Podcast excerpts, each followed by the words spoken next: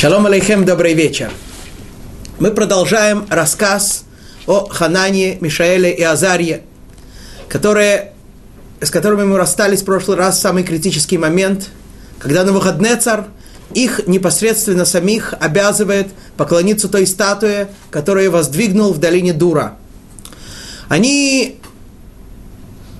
не знают, не знали сначала, что делать. И мы с вами подробно рассказали в прошлый раз, как они пришли к тому выводу, что они специально, хотя сначала им было сказано, может быть, не стоит идти, стоит вообще переждать и не приходить, так им сказал Ихискель от имени пророка Ишаяу.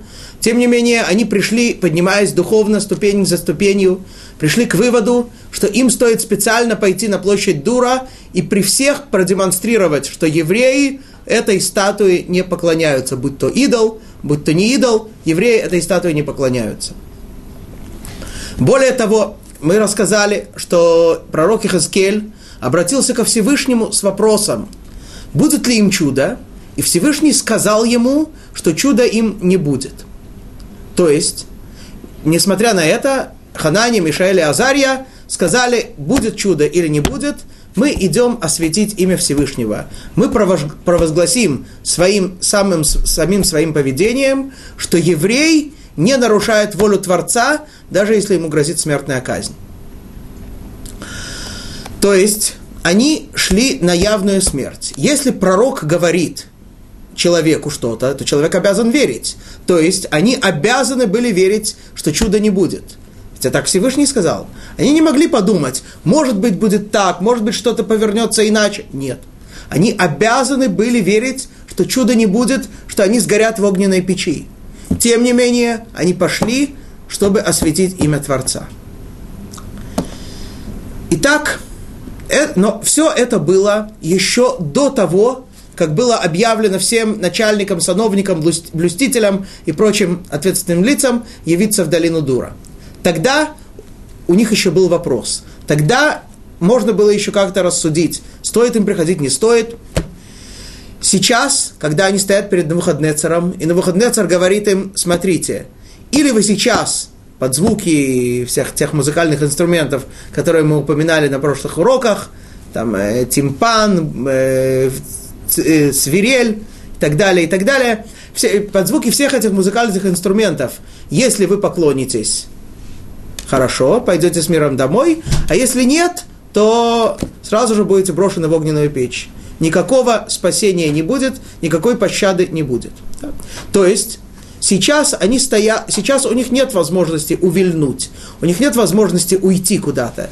Сейчас они знают явно, что или поклонятся, или моментальная смерть, моментальное сожжение. Причем, как мы сказали с вами, они обязаны верить в то, что спасения им не будет, никакого чуда им не будет. Но теперь для них это уже не вопрос. В этом уже нет никакого сомнения. Теперь это уже простой закон, касающийся даже не только таких великих людей, как Ханани, Мишаэль и Азария, а и любого простого человека. Ведь любой простой человек, любой простой еврей, если ему говорят, нарушь заповедь Всевышнего, или будешь погибнут, или, или, или будешь уничтожен, или тебя убьют. Мы говорили с вами, что если тот, кто его хочет убить, преследует э, свою собственную цель, свое собственное удовольствие. Например, он заставляет еврея что-то приготовить ему в субботу, приготовить какую-то еду, сварить какую-то еду под страхом смерти. В этом случае мы сказали, да, еврей должен нарушить субботу и сохранить свою жизнь. И так в отношении любых, всех остальных э, повелений и запретов Торы, кроме трех самых сильных, самых э, страшных запретов, это кровосмешение, кровопролитие и идолопоклонство. Однако, если тот, кто, хочет, кто угрожает еврею смертью, преследует не свою личную выгоду, а преследует цель продемонстрировать, что, еврей, что для евреев заповеди Торы, заповеди Творца, это уж не настолько строгая вещь, и при определенных условиях они могут от них и отказаться – в таком случае даже самую малейшую заповедь, самый малейший, малейший запрет еврей не имеет права нарушить, обязан погибнуть, им тем самым он осветит имя Творца. И мы с вами уже начали, точнее, прочитали 16 стих 3 главы, в котором Хадани, Мишаэль и Азария ответили на выходные цару. Смотри, до этого у нас еще были вопросы, теперь у нас вопросов нет. Теперь нам понятно, что мы на это не пойдем, мы ничего нарушать не будем, волю Творца нарушать не будем, и мы готовы погибнуть. Давайте вернемся еще раз к этому стиху, потому что здесь есть еще несколько моментов, которые следует осветить. Итак, 3 глава, 16 стих. Оно, шадрах мейшах веавейд него, вамрин лемалка невухаднецар, лоха шхин анахна альдена, Пидгам лягатавутах. Переведем. Отвечали Шадрах, Мейшах, Ваавед Него и сказали царю, на выходные царь, не боимся мы тебе, э, не боимся мы ответить тебе на эту речь. Здесь переводится, не боимся, но мы сказали, как бы для нас нет сомнения, нет вопроса в том, чтобы ответить тебе на, твой, на, на, на, твои, на твои слова. Мудрецы наши обращают внимание к тому, что они говорят, ответили они и сказали царю на выходные царь. Зачем вообще здесь упоминается, с кем они говорили? Понятно, что они говорили с Навуходнецером. Можно было бы просто написать, что сказа, отвечали Шадрах, Мейшах, Веавед Него. Кстати, заметим, что здесь почему-то они упоминаются не по их еврейским именам, а по тем именам, э, которые соответствовали их должностям в Вавилоне, да? по их нееврейским именам. Ведь сейчас э, не, не то, что к ним обращается кто-то, а сама Тора, сама книга Даниэля называет их этими именами. Обратим на это внимание и чуть попозже ответим на это.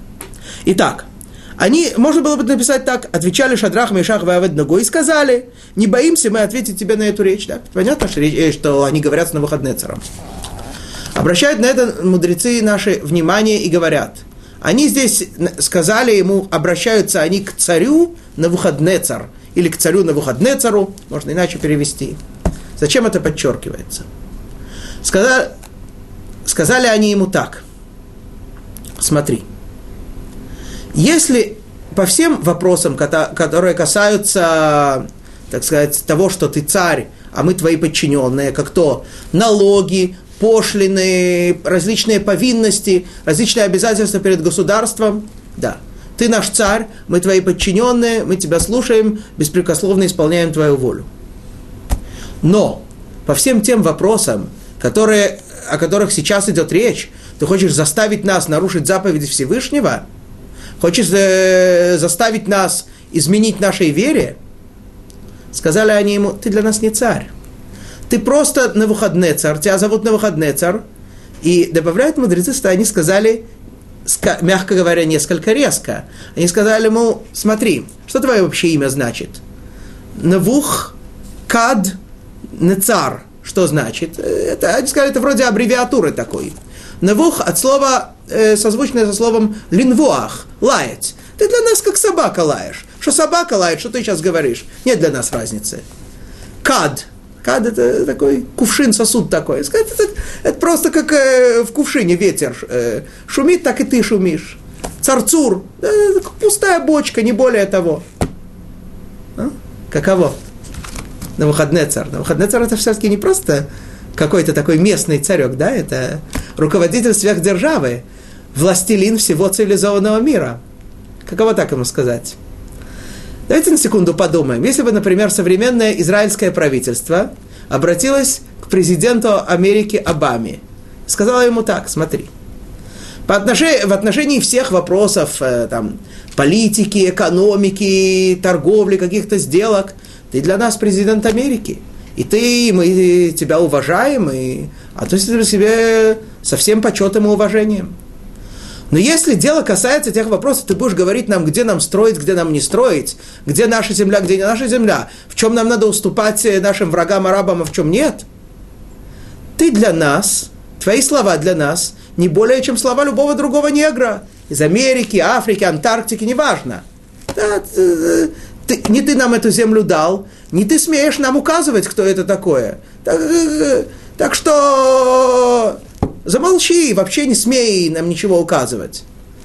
А если ты действительно хочешь себе счастья и вечной жизни, тогда наоборот помоги. Помоги нам построить здесь не государство евреев, а еврейское государство. Помоги нам построить здесь государство от реки Египетской до реки Ефрат. Очисти всю эту землю от э, арабов и всех э, подобных этих элементов антисоциальных. Тогда ты получишь счастье настоящее. Мое личное чувство, если бы ему так сказали, он бы так и сделал. Просто наше правительство не хочет знать, кто дал, им, кто дал нам эту землю. Он думает, что он, я не знаю. Ну, а в отношении ООН, конечно, сразу вспоминается старый советский анекдот, да, что 2 нуля М – это мужской туалет, 2 нуля Жен – это женский, а 2 нуля Н – это ООН. Ну, сегодня все видят, что они больше не стоят. Вот. Вот так представим себе, что также ответили Ханания, Мишаэль и Азария на выходные цару. Ты для нас по этим вопросам не больше собаки, не больше пустой бочки. Давайте посмотрим, что они сказали ему дальше. 17 стих. А, кстати, почему здесь упоминаются их нееврейские имена, мы обещали объяснить. Сказали они так, смотри, мы, ты для нас царь, мы не называем себя, здесь их даже не называют еврейскими именами. Мы твои подчиненные, мы себе служим верой и правдой. Но в том, в чем э, действительно полагается. А в остальном, батюшка царь, знай границы. Продолжают они и говорят так, 17 стих. Ген итай элахана, дианах на палхин, яхиля шазавутана, мин атун нура якидата, у мин едах малка и шейзив. Ты говоришь, они сказали ему, кто тот Бог, который может спасти вас из моих рук? Да, на выходные царь не страдал ложной скромностью. Он говорит, что кто, от меня может кто-то вас спасти? Они сказали, да вот, посмотри, есть же наш Бог, которому мы служим, которому мы поклоняемся. Ведь есть наш Бог, которому мы служим. Он сумеет спасти нас из раскаленной горящей печи и от твоих, царь, рук он нас спасет. Они ему сказали, вот Бог. Что значит вот? Где? Они показали на него пальцем? Где он? Они сказали ему, ты ведь умный человек, царь на выходные царь. Не будь слепцом. Посмотри на все, что происходит. Посмотри на самого себя, посмотри, как все у тебя в организме работает, посмотри на природу, посмотри на все, на небо, на землю. Вот Бог, вот, вот его творение, во всем этом он проявляется. Открой глаза, на выходные царь, сказали они ему. Ты говоришь, он нас не может спасти. Он все это сотворил. Кто тебе дает силу против него бунтовать? Кто тебе дает силу говорить, кто тот Бог, кто спасет меня, э, вас из моих рук? Он же тебе эту силу и дает. Если бы он тебе не дал, ты бы и звука не мог издать. Ну, так ты говоришь, он не может нас спасти? Конечно, он может нас спасти. И тут, заметьте, интересную вещь сказали они. Он может нас спасти из огненной печи, и из твоих царь рук он нас спасет. Да? Как бы они упомянули два этапа спасения. Первое из огненной печи, второе из, из э, царских рук. Почему? Здесь есть очень важный момент, и это вообще отдельная большая тема в иудаизме, но мы ее упомянем, упомянем только немного, все-таки это не наша основная тема урока, а именно они ему сказали так, что Всевышний может спасти нас от явления природы, да?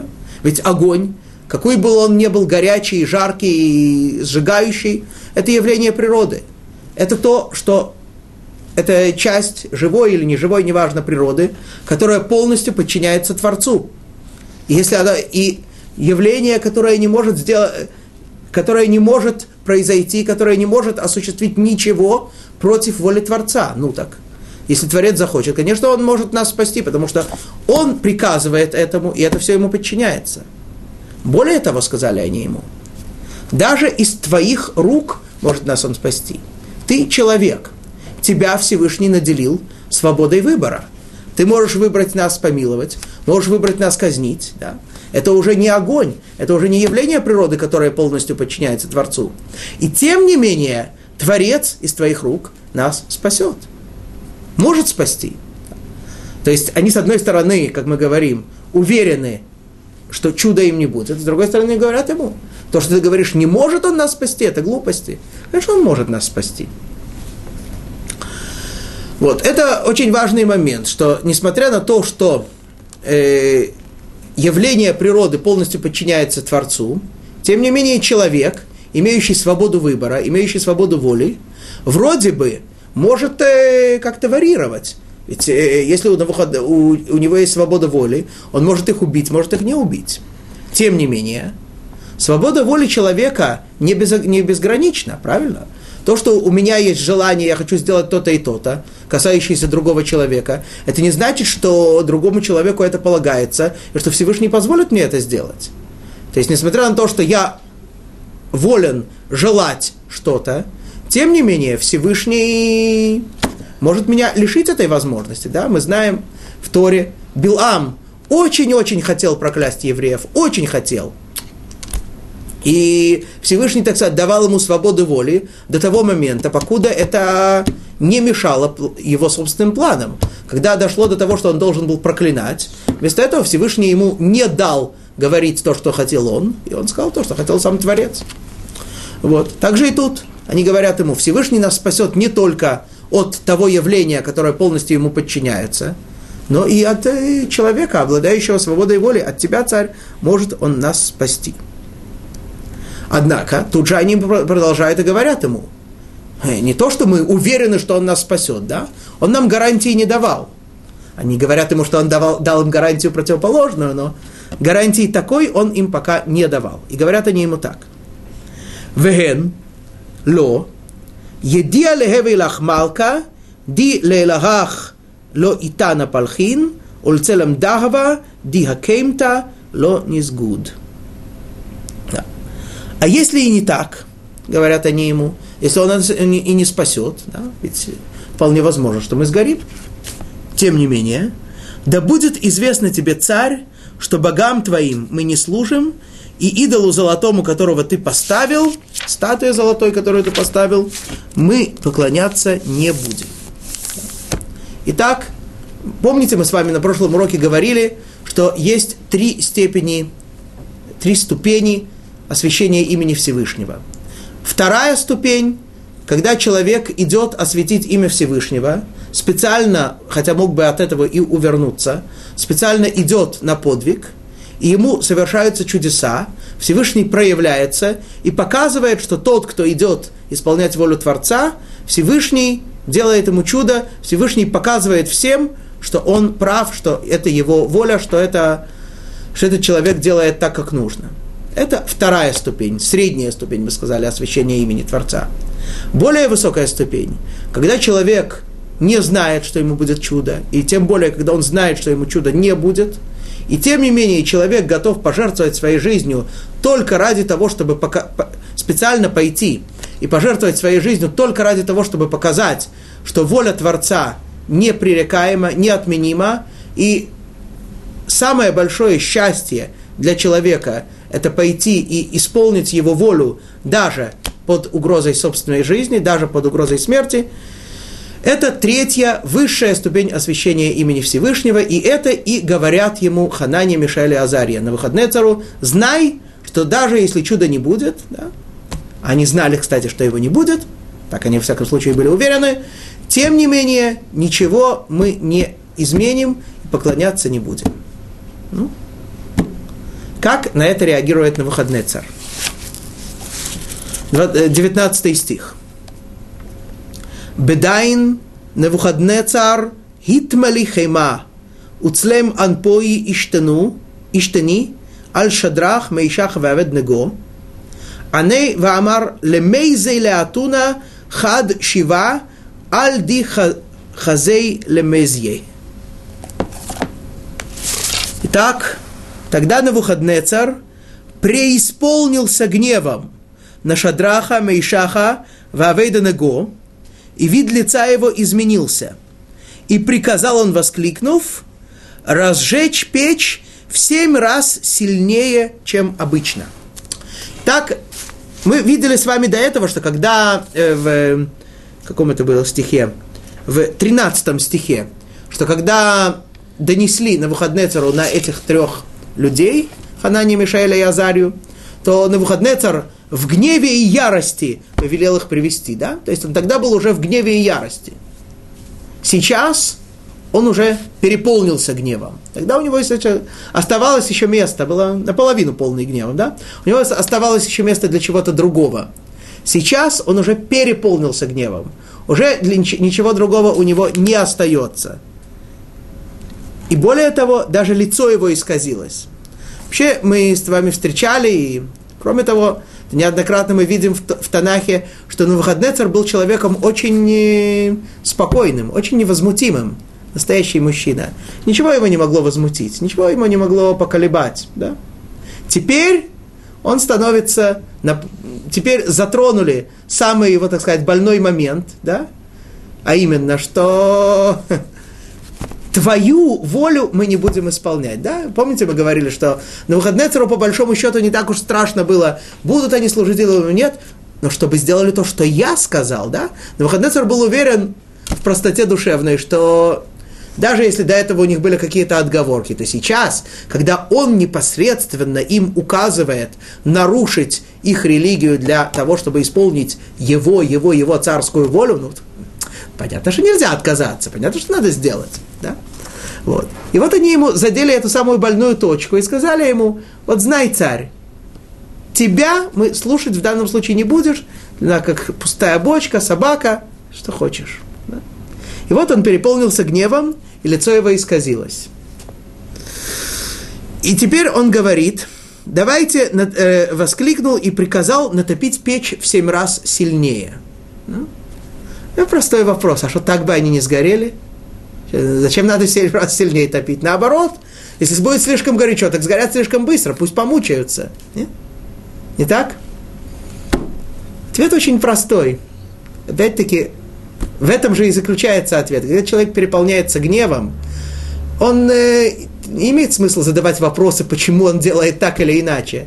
Человек теряет вообще разум, теряет человеческий облик.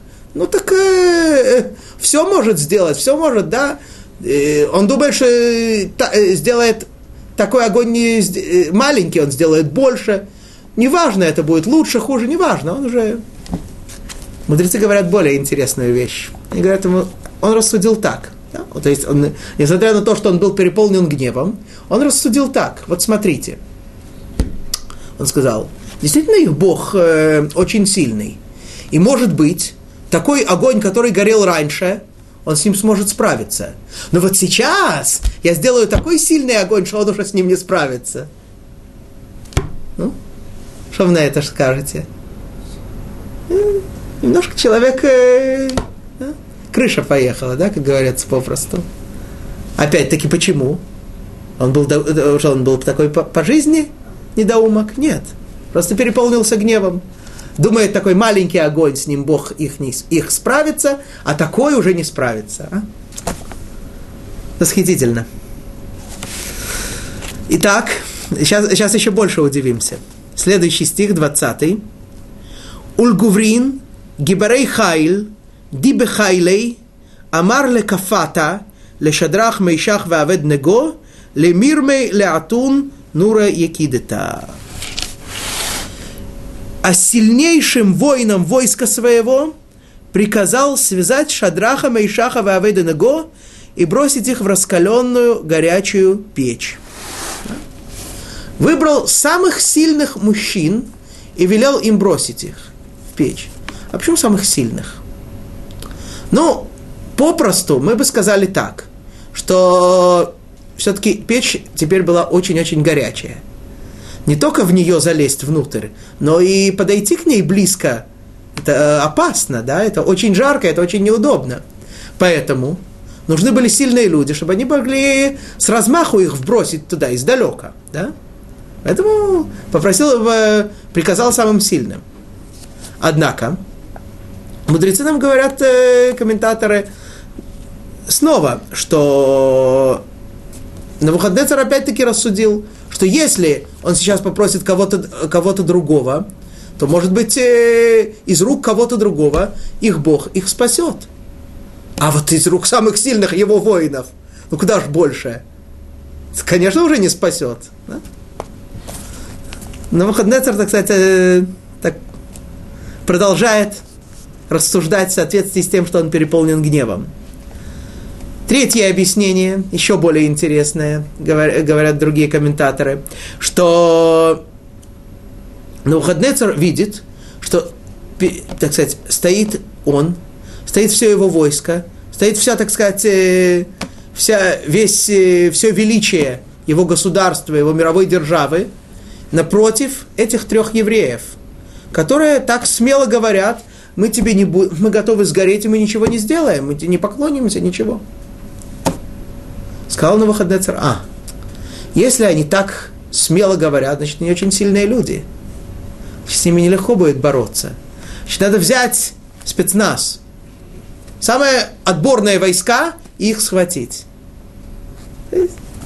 Плюс ко всему, оказывается, он еще и трус. Мы не знали об этом. Вот, сейчас узнаем. Трех евреев испугался. Ты, э, так сказать, властелин мировой державы, испугался трех евреев. Что же было дальше? 21 стих.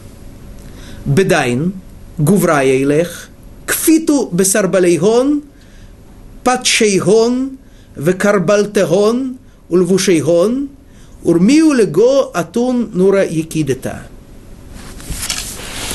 Интересно очень перечисляется одежды. Давайте посмотрим. Тогда мужи эти, то есть Ханани, Мишаэль и Азарья, были связаны. Тут переводится так, обутые, одетые, в платье, в котором они окутывались, и в прочих одеяниях, и брошены были, брошены были в раскаленную горящую печь. Переводчик даже не перевел конкретно, о какой именно одежде идет речь, о каких именно одеяниях. Вот. Комментаторы объясняют, что тут идет речь о той, об, об обмундировании, которое эти люди, ведь они занимали важные посты в государстве, да, то они пришли в полном обмундировании, и в этом обмундировании, не раздевая, так их и бросили в печь. Действительно бросили. Почему они пришли в обмундировании? Понятно, что так сказать, они идут на, к Навуходнецару, на суд, он их вызывает специально. И понятно, что, скорее всего, то, что произойдет, он не пожалеет их, да? Понятно, что ради этого все делается. Понятно, что они сгорят. Ну так э, что ты приходишь при параде? На праздник, что ли, пришел? Мудрецы наши делают из этого вывод, что даже в момент опасности человек не должен отстраняться и как бы отвергать тот, э, ту должность, то, ту ответственность, ту роль, которую он играет. Почему? Понятно. Ханани, Мишаэль и Азария знают, э, несомненно, знают четко. Да, они занимают сейчас очень важные посты в мировой державе, в Вавилоне. Кто им эти посты дал? На выходные царь? Нет. На выходные царь не более чем посланник Творца. Творец их назначил этими, э, на эти должности. Творец назначил. Не ты, не ты на выходные царь их назначил, не ты лишишь их это, этих постов. Поэтому они спокойные, приходят при параде, в обмундировании, как следует, с погонами. Да? Вот. Но тогда более, еще более непонятно, чего же их не разжаловали? Да? Помните, в сталинские времена первое, что делали с человеком, которого брали, это да, особенно если был, он занимал какое-то, он, имел высокое звание воинское или что-то такое, то подходили сержанты из органов и срывали ему погоны, чтобы продемонстрировать, что теперь ты не полковник, не генерал, теперь ты зэк. Да, так Почему же с них не сорвали погоны? Почему же, наоборот, не показали прилюдно, не раздели их? Не, не сняли с них хотя бы какие-то эти знаки отличия, знаки почета? Ну, что скажете? Мудрецы говорят, опять-таки, в том же духе, очень интересная вещь. Воины эти, сильные воины, спецназовцы – они боялись чего? Что если они сейчас начнут их раздевать, это займет некоторое время. Может быть, пока чего Всевышний их спасет. Поэтому надо их быстрее бросить, чтобы он не успел их спасти. Не смешно? Итак, так и произошло. Они их взяли и бросили в печь. Говорит нам Следующий 22 стих так. Коль кавель дна, минди милат малка махцефа, веатуда эзе ятира, гуврая илех диасикула шадрах мейшах ваведнего, катил гион швива динура. Поскольку приказ царя был строг, а печь раскалена была очень сильно – то люди, которые сжигали Шадраха, Мейшаха, Ваведенего, погибли от языков пламени. Да? Понятно, да? Печь растопили. Надо же было как-то их вбросить. И для этого надо было подойти. А поскольку они очень спешили, приказ царя был строг, и они волновались, что вдруг их Бог их спасет, и они не успеют, то технику безопасности они не соблюдали. Слишком близко нельзя подходить к открытому огню так близко. Они не соблюли правила техники безопасности, подошли, ну, естественно, э, из искры возгорелось пламя, да, переводится, что это языки пламени, вроде бы э, в оригинале имеется в виду, что это были искры, да, было очень много искр, ну, упали на их одежды, правильно? Как и должно быть, как и естественно, так, э, такой горя, так, такая горящая, такая раскаленная печь, собственно говоря, и должна была их сжечь. Все нормально, все так и, так и полагается. Да, поэтому они не, не осторожны были и сгорели. Ну, а отсюда вывод. Поэтому из двух пунктов. Первое. Очень важно соблюдать правила техники безопасности. Да? Те люди, которые их придумали, были очень умные, поэтому очень важно их соблюдать. Второе, второй пункт. Очень важно соблюдать правила того, кто придумал тех людей, кто придумали технику безопасности. Правильно? Итак, вот эти люди, их бросили и сами сгорели. А что же произошло с самим Хананием, Мишаэлем и Азарией? Вегуврая илех тлатейгон шадрах мейшах вавед него нефалу лего атун нура мекафтин. Тут произошло еще что-то. Сейчас увидим, что именно. А эти три человека, Шадрах, Мейшах и Аведнего, упали связанными в раскаленную горящую печь. Чем вообще это говорится? Их же уже сказали, что их бросили. Понятно, что они упали. Нет. Те их добросить, забросить внутрь не смогли. Да? Они спешили. Но, естественно, когда человек спешит, он не мог размахнуться как следует. Да и жарко было. Да пока чего сами начали гореть.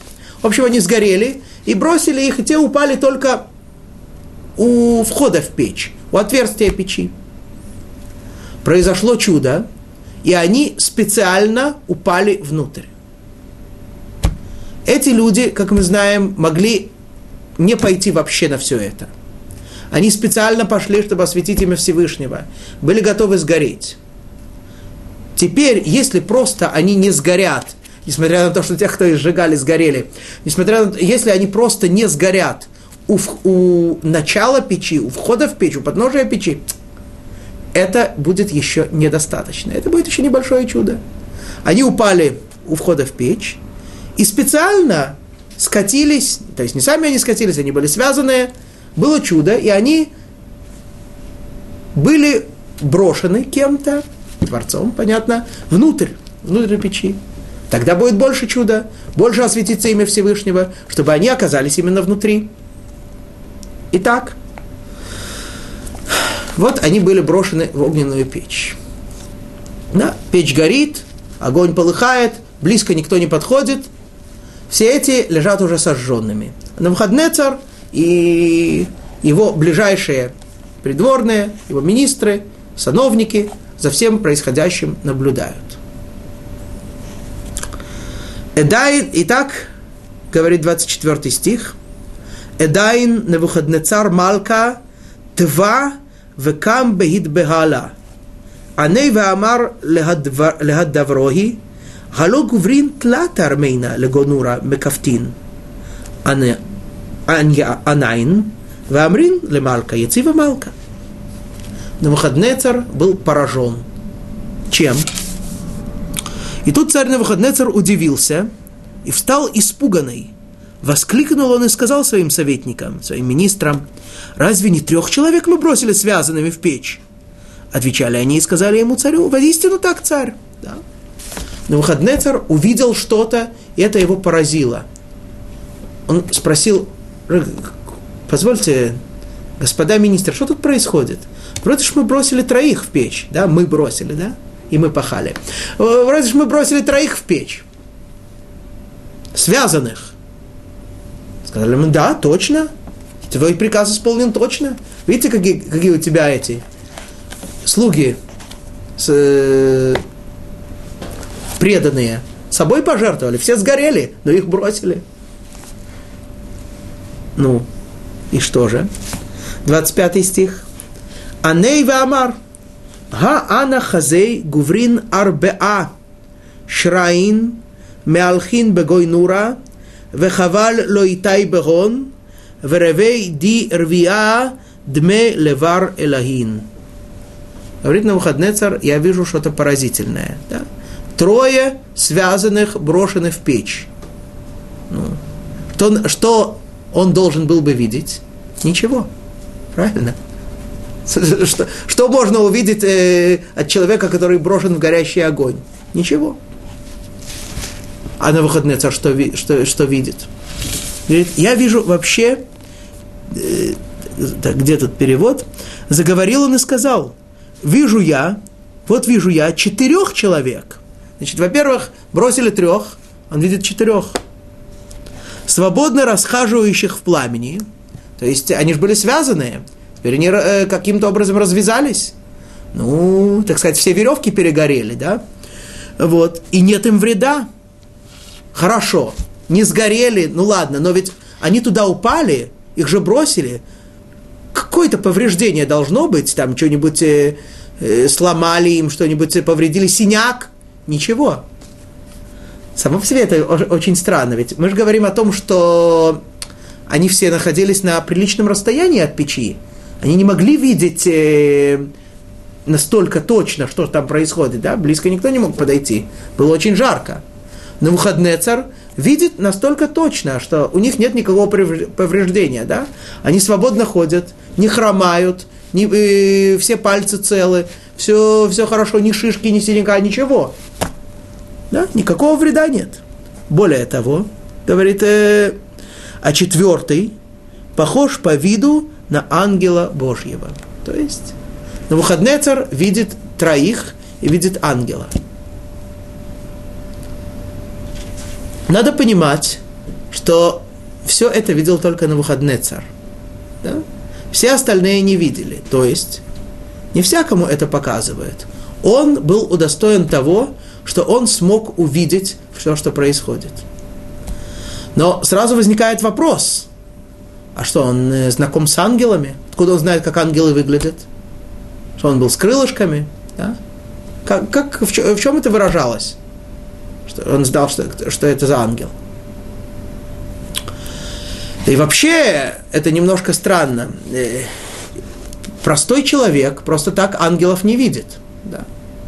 Э, например, нам рассказывается в книге, в Танахе, в книге Шофтим, что когда отец одного из еврейских судей, Мануах, перед тем, как э, его сын, будущий еврейский судья Шимшон родился, увидел ангела, да, он сначала не знал, что это ангел, думал, просто праведный человек, потом понял, что это ангел, да, потому что он делал какие-то вещи, которые человек не может делать, и он сказал своей жене, если мы увидели такое великое видение, то жить мы уже не имеем права. На выходный царь говорит, я вижу ангела, и все-таки как-то более-менее спокойно к самому этому видению относится. Да? То есть, понятно, что всякому простому человеку ангела не показывает. И более того, где он его видел? Отвечают на этот вопрос мудрецы и говорят так. На выходный царь в прошлом был воином в войске царя Ашура Санхирива. Да? Ашур, по-русски называется Ассирия, был великий царь еще во время за, за, за много лет до правления Навуходнецера, был великий царь Санхирив. Он завоевал все окрестные, царь Ашура, Ассирии, завоевал все окрестные народы и завоевал большую часть земли Израиля. И был уверен, что, так сказать, все подчиняются ему, сам себя уподоблял Всевышнему, позволил себе, как говорится в Талмуде, перемешать все народы, да, одних пере, этих выселил, переселил на другое место, этих выселил, переселил на другое, тем самым смешал все народы. И из-за этого, с, с того момента, мы, и это имеет огромное значение его действия с точки зрения еврейского закона, потому что теперь, когда он перемешал все народы, мы не знаем, кто именно относится, например, к народу Амон, к народу Моав, народу Амалек и другим народам, о которые, которые Тора оговаривает особенно, как к ним следует относиться. Например, э, представители народа Моав и Амон, даже если они принимают еврейство, они не имеют права вступать в браки с, э, в еврейские браки с обычными евреями, да, э, мужчины. Амалек – это тот, э, которого, если мы встречаем, нужно уничтожать, если он не принял еврейство. Да? Теперь, после того, как Санхири все народы перемешал, то мы уже не можем ни про одного конкретного человека сказать, что он из Амуава, или из Амалека, или из, из э, египтян первоначальных, да, он все это перемешал. Итак, это был Сангирив, да, он, э, он в себе не сомневался и завоевал большую часть еврейской земли, подчинил себе все и собирался, в частности, завоевать Иерусалим. Иерушалаем. В общем-то, это был единственный город, который еще был не завоеванным. Когда он подступил к, Иерус, Иерушалайму, и он до этого много слышал, что это город э, особенный, это самый святой город в мире, это центр мира, это э, город э, Творца мира и так далее, и так далее. посмотрел и говорит, что вообще разговор? Мы-то, я-то думал, что я не знаю, что должен завоевать. Мелочь какая-то. Одним пальцем я это сделаю. Я сейчас вообще не хочу этим заниматься. Давайте сейчас спокойно ляжем спать, а на утро так их сметем. Да. А в то время в Иерусалиме было большое смятение. И было две большие группы евреев, мудрецов, которые противоборствовали. Одна из них была возглавлялась царем еврейским, царем Иуды, царем Хискияу, праведным человеком. Он утверждал, что ни в коем случае ворота города открывать врагу не следует – Хотя Санхериф недвусмысленно предупредил. Если вы мне открываете ворота и сдаетесь, ладно. С вами будет тоже как со всеми, так сказать. Я сюда вселю других, вас выселю туда, но живы останетесь. Если нет, я просто вас всех смету с лица земли. Вот. И, и понятно, что когда Санхирив это говорил, то у него не было сомнения ни у кого, ни у кого больше, что так он и сделает. Вот. И вот э, группа Хискияу, тем не менее, утверждала, что ни в коем случае не следует открывать ворота врагу. Группа, другая группа мудрецов, руководимая одним из приближенных Хискияу, мудрецом по имени Шевна, утверждала наоборот, следует заключить мир, следует сдаться, следует открыть ворота. Их было больше. Первых было, говорят мудрецы, 110 тысяч, вторых было 130 тысяч. Царь Хискияу решил, ну что ж, Тора говорит, что нужно следовать по, следовать по большинству. Если большинство за это, значит, э, наверное, следует э, принять их мнение. Открыл ему пророка Ишаяу истину. Те, кто хочет сдать Иерусалим врагу, они злодеи, и их мнение вообще в счет не принимается. Поэтому здесь нет большинства, здесь есть только мнение ваше, только мнение вашей группы. А мнение злодеев вообще в счет не берется. Это одна из известных фраз э, в Талмуде. Кешер решаим эйномина миньян. То есть договор, который заключают злодеи, вообще не принимается в счет. Да, поэтому... Ладно, современные выводы на эту тему каждый сделает сам. Так вот, и тогда, в ту ночь, произошло чудо. Пришел ангел Гавриэль, и да, являющий ангел огня, ангел, э, повелевающий огнем, ангел, выражай, проявляющий силу Творца э, в той или иной степени в этом мире. Да? И все войско Навуходнецера, состоявшее из, э, извиняюсь, Санхирива, состоящее, состоявшее из сотен тысяч отборных воинов, уничтожил.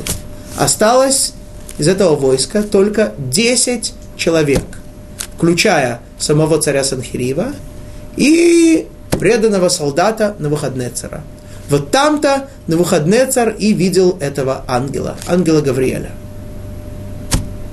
Ну, ну опять-таки понятно, простому человеку таких ангелов не покажут.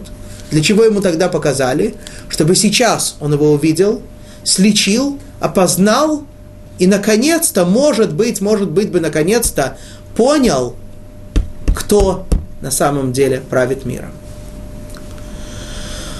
Мудрецы нам рассказывают, что как именно это происходило, почему именно ангел Гавриэль спустился сейчас сюда. Говорят мудрецы так, что когда на выходные царь э, бросил Хананию, Мишаэля и Азария в печь, явился перед Всевышним ангел по имени Юркимо. Ну, так его звали, так его зовут. Ангел, ответственный за град, за дождь, и сказал Всевышнему, смотри, владыка миров, смотри, что происходит. Давай, пусти меня, я, так сказать, нашлю дождь, нашлю град, огонь загашу, погашу огонь, и они останутся целые невредимы. Сказал ему Гавриэль, нет, это не дело. В чем же тогда будет чудо? Понятно, все знают, что вода гасит огонь. Все, что все скажут? Ну вот, э, правильно, на выходные царь так все организовал, и все бы должно было быть, они бы должны были сгореть. Ну вот, э, внезапно дождик пошел. Ну, бывает. С кем не бывает? Ну, так, нет, не, так не, не пойдет. Так э, Всевышний не проявится, такого, так чуда не будет. Сказал Гавриэль, давай, давай Всевышнему Владыка миров, давай я пойду. Я ангел, ответственный за огонь, да? Я что сделаю? Я сделаю особое чудо я накалю, раскалю всю атмосферу вокруг печи настолько, что внутри от этого станет холодно, им не будет жарко, и они будут ходить в огне, и огонь этот не будет жарким, не будет их сжигать. Слушающие меня физики, можете это объяснить? Как это происходит? Это невозможно. Это чудо в чуде. Так, сказал, так попросил Гавриэль у Всевышнего. Всевышний сказал ему, хорошо, пойди и сделай. Собственно говоря, у меня перед тобой долг, я тебе должен. Помнишь, давным-давно, когда их отца, этих троих, а именно и нашего отца Авраама, бросил царь Немрод в огненную печь, то ты попросил меня пойти и сделать то же самое, и сделать чудо, и тем самым спасти его. Но я тебе тогда не дал это сделать. Я сказал, смотри, Авраам единственный в своем роде в этом мире, я единственный во всех мирах, я сам пойду его спасти, сказал Всевышний. Но ты тогда проявил инициативу, я тебе остался должен. Сейчас я тебе отплачиваю, а, оплачу твой долг. И вот Гавриэль спускается, делает чудо в чуде, раскаляет все вокруг, тем самым остужая печь внутри. Я повторяю эти слова, потому что эти слова написаны, это тоже говорят мудрецы, но понять это с точки зрения естественной, физической, конечно, невозможно. Да? Это чудо. И вот так происходит, и на выходные царь видит такое поразительное явление. Четверо мужей прохаживаются внутри печи, видимо, она была очень большая, да, можно было внутри ходить, да, не маленькая печка. Вот, и на выходные царь видит это и поражается. Итак, 26 стих. Бедайн крейв цар литра атун нура якидета, аней амар шадрах мейшах вавед него, авдоги ди элаха ила пуку вето, бедайн навкин шадрах мейшах вавед него, мин гой нура. Тогда подошел на выходный царь к устью раскаленной горящей печи. А как он решился? Только что он видел, как все его ребята, спецназовцы, сгорели. Как он решился? Он был настолько поражен, что подошел. И ему было чудо. Он подошел к устью печи и не горит, не сгорает, не обжигается. Стал говорить и сказал, Шадрах, Мейшах, Ваведнего, рабы Бога Всевышнего, выйдите и подойдите. Тогда Шадрах, Мейшах, Ваведнего вышли из огня. Да. Наконец-то до Навуходнецера начинает доходить. Наконец-то он начинает понимать, что не он правит миром. Хотя, хотя Всевышний неоднократно ему проявлялся, да, опять-таки в этой истории с э, войском Санхирива, и в том, как Даниэль ему открыл сон, подчеркнув ему неоднократно, что это ему открыл, извиняюсь, Творец, простите, вот, это открыл ему Творец. Несмотря на это, Навуходнецар хотел каким-то образом волю Творца нарушить, да, мы говорили, или он хотел ввести в грех евреев, или он хотел, э, чтобы царство Вавилона продолжалось навечно, несмотря на то, что ему открыл, э, ему открыл Даниэль, что оно сменится персидским, потом греческим и так далее. Вот. Но сейчас он видит, что у него это не получилось. Сейчас он видит явное чудо, чудо в чуде, и наконец-то до него начинает доходить, и он обращается к Ханане, Мишелю, Вазарию, хотя называя их, так сказать, э, местными именами, тем не менее он говорит им рабы Бога Всевышнего. Наконец-то он начинает признавать, что они его рабы только в той степени, в которой им велит это делать Творец, а его они рабы безгранично, беззаветно, в полной мере. И вот он говорит им, подойдите и выйдите из огня. Мы с вами только что э, говорили, что они упали внутрь в печь. Печь была большая и глубокая. Да? Теперь он говорит им, подойдите и выйдите из огня. Надо было им э, лестницу какую-нибудь послать. Как бы они залезли, как бы они поднялись. Говорят, мудрецы, было дополнительное чудо. Пол печи приподнялся настолько, что сравнялся с землей. Да? Не надо, чтобы не, не надо было утруждать, что они сейчас полезут. Да? Чтобы могли спокойно выйти. Видите, да? Всевышний делает большое чудо, но не забывайте о маленьком. Да? Вот, все-таки зачем? Э, мало того, что не сгорели, так чтобы и не трудились, чтобы могли выйти из огня. Итак, э, говорится в конце этого стиха, тогда вышли Шадрах, Мешах и Аведnego. Да, тогда они вышли. Что значит тогда они вышли? Собственно говоря, они упали в печь. Да? В печи они прохаживаются туда-сюда, туда-сюда. Проходит некоторое время. Ну хорошо, им сделало Всевышнее чудо, они не сгорают, они ходят там. А что они там ходят? Ну, упали, выйдите обратно. Они, говоря, э, говорят комментаторы, интересная вещь они не посмели пренебречь приказом царя. Царь им сказал, царь повелел их бросить в печь. Что они без разрешения царя они оттуда выйдут? Нет. Они, они были там, бросили в печь, они там остались в печи. Когда выходить оттуда? Только по приказу царя. Приказал царь, выходите. Исполняют приказ, выходят. Поразительно, да? Может, ведь сейчас они всем продемонстрировали, что твои слова, царь, они ничего не стоят. Что, что Всевышний правит миром. Тем не менее, в их задачу не входит свергнуть царя, устроить революцию, произвести переворот. Нет. Они остаются лояльными. Они хотят, чтобы на выходные царь остался на прежней должности, чтобы остался царем, остался монархом сверхдержавы, чтобы они продолжили служить ему верой и правдой. И, вне всякого сомнения, на следующий день Шадрах, Мешах, Ваведего вышли на работу, вернулись в свои кабинеты, на свои прежние посты.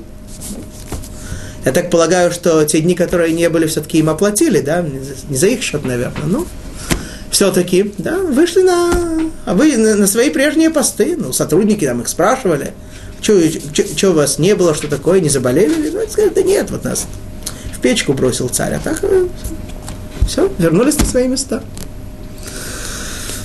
27 стих. Умитканшин Ахашдарпная Сигная Уфахвата Веадаврей Малка Хазаин לגבריה ילך דילו שלט נורה בהון, בגש מהון, ושאר רישי הון לא התחרך, וסרבלי הון לא שנו, וריח нур ло адат пегон. Итак, собираются не только на Навуходнецар, а после того, как они вышли из печи, да, и приблизились к царю, подходят к ним кто? И собравшиеся сановники, военачальники, наместники и царские советники, осмотрев этих людей, увидели, что над их телами огонь не был властен. Так что ни один волос на голове их не был опален. И обувь их не изменилась. Переводится обувь, но в оригинале имеется в виду и вся их одежда. И запах гари не пронял их. То есть запаха дыма от них не было.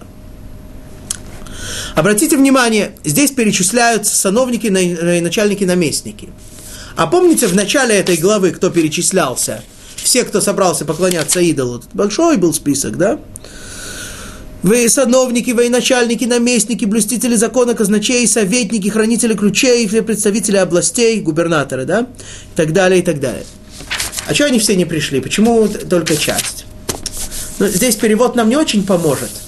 Но в оригинале так как, что именно имеется в виду, комментаторы дают нам два объяснения. Во-первых, все остальные были это различного вида попы, э, священнослужители, служители тем, и, тем идолам другим.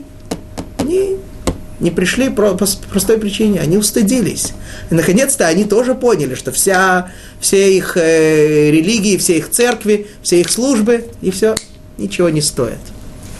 Другое объяснение – еще более интересное, что все эти категории, 4 из 8, которые не упоминаются, да, которые здесь в оригинале, помните, мы даже язык немножко ломали, а Даргазрая там и прочее, э, все они, это были все те мужчины, все те силачи, которые бросали Дани, э, Ханани, Мишаэля и Азарию в печь. Представить, сколько их было?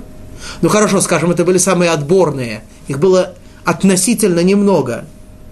Но ты посылаешь царь, ты посылаешь целую дивизию на трех евреев. Не стыдно. Вот. И вот, но все остальные вот они так собираются. И что они видят? Да? Тут перечисляется, что они сами не сгорели, одежда их не сгорела. Да? Они тоже были немножко скептичные. Они сказали сначала, может быть, они видят, да, что они сами не сгорели. Зачем это все перечисляется? Они увидели, может быть, э, они сами не сгорели. Но возможно, что они использовали какие, какую-то особенную мазь, которая, если человек помажется, то никакой огонь ему не страшен. Да? Нам сейчас это кажется невообразимым, но, видимо, в то время люди знали что-то подобное. Да. Ну хорошо, мазью они помазались. Ну, мажутся-то по, э, по телу, а одежда – Одежда осталась невредимой. Как же это так? Наверное, рассудили они. Может быть, они пришли в какой-то... Это надели огнеупорные костюмы, да? Только кажется, что это их обычное обмундирование. Наверняка они там это проложили его чем-то огнеупорным. Нет? Ну, волосы, вроде бы, видно было бы, если бы волосы, например, помазались, да? Видели людей, которые мажут волосы, да? А они вот нет, волосы не помазали. Тем не менее, ни один волос не был опален. Ну ладно, все понятно. Но хотя бы хоть и запах дыма, ничего. Итак, чудо было полным и стопроцентным. Тем самым полностью, по полной мере осветилось имя Творца. На этом мы с вами расстаемся, и даст Бог, встретимся ровно через неделю и увидим, что было дальше. Шаббат шалом, бехольтув.